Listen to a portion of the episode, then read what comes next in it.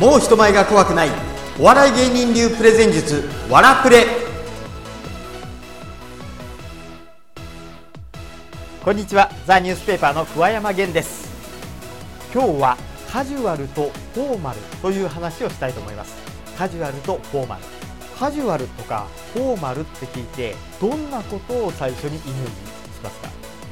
カジュアルフォーマ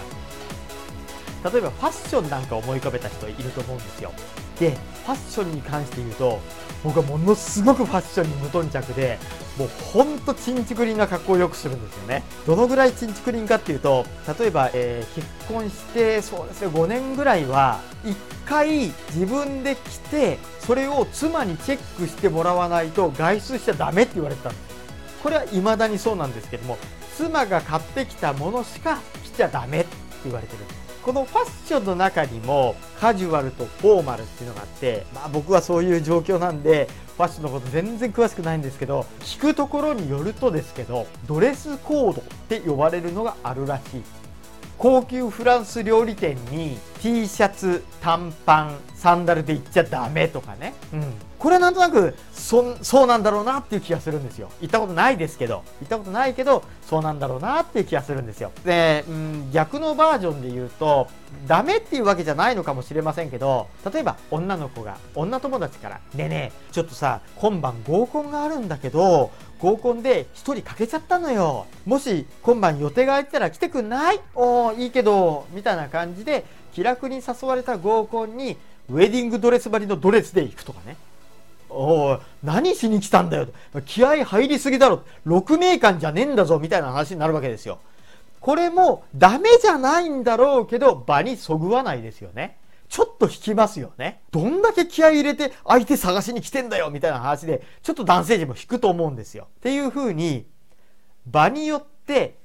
フォーマルな場なのかカジュアルな場なのかによって、それにそぐわないファッション、あるいはそれに適応するファッションっていうのがあると思うんです。これはファッションだけの話ではなくて、言葉にもこのフォーマルとカジュアルは存在してると思うんですよ。例えばどういうことかっていうと、うん、公式の場で喋る言葉と、友達同士でバカ話をする時の話、言葉って絶対違うじゃないですか。もっと言うと、交互体と文語体でも違うじゃないですか。文語体の中でも、例えば、デスマス調って呼ばれる何々です、何々しますっていう書き方と、なんとかだった、なんとかであるっていう、であるだった調、デスマス調、これも違うじゃないですか。で一般に国語の授業で教わるのはこういうのは統一するのがルールですよって教わるはずなんですよ。何々です何々しますって書いてる中に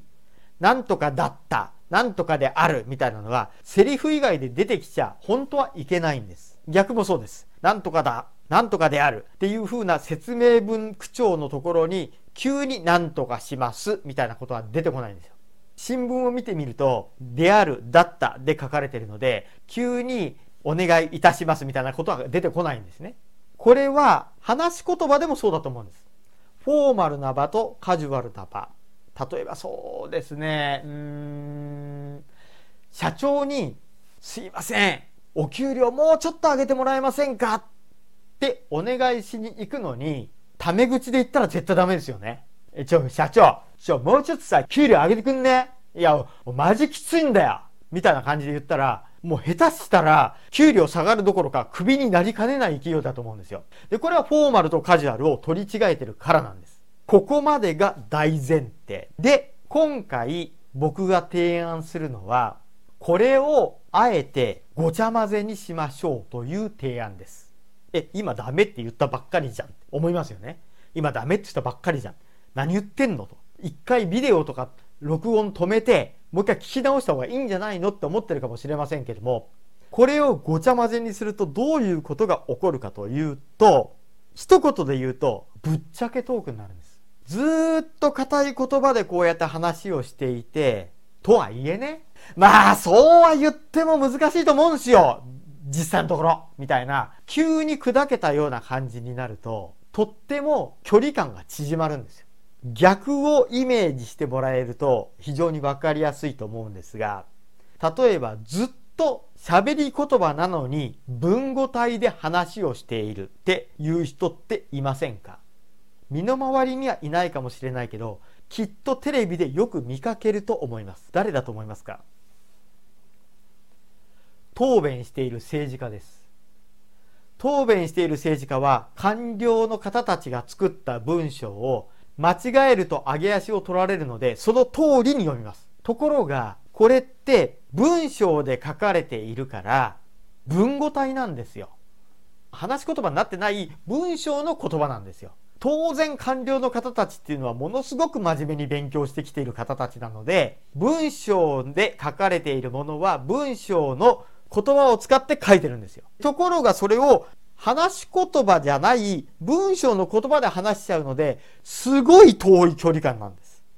だから読んでるだけ、棒読みみたいな感じにも聞こえるし、心がこもってないな、本当に思ってないけど、ただ言ってるだけだなっていう印象を与えちゃうんですよ。じゃあこれごちゃ混ぜにすると、文語は文語、口語は口語、これらをきちんと使い分けることが重要です。とは言ってもさ、人間こうやって話してる時に、そんな文語だ、口語だなんて考えてないわけじゃない。実際ね。でも、話してる時なんかさ、ですますとかさ、であるだったとかもうごっちゃなわけよ。そんなこと考えてないじゃん。そっちの方が勢いもあるし、熱意も伝わると思いません？っていうことなんですよ。だから僕が書いてるメルマガのワラプレも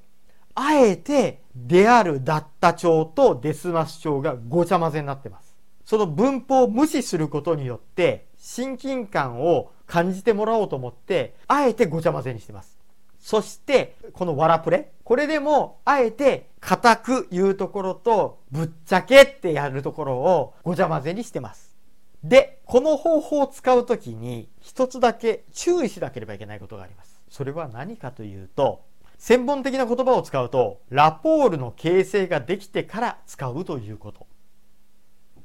ラポールっていうのは心理学用語で、えー、信頼関係っていう言葉なんですね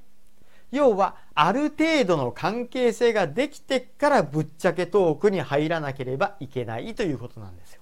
例えばこのワラプレっていうのは一応スピーチとかプレゼンとかそういうようなものを少しでもちょっと学びたいなって思っている方を前提として話をしてるんですね。ですのできちんと硬いところから入ってると思うんですよ。こうやってお辞儀をした後に「こんにちはザ・ニュースペーパーの桑山源です」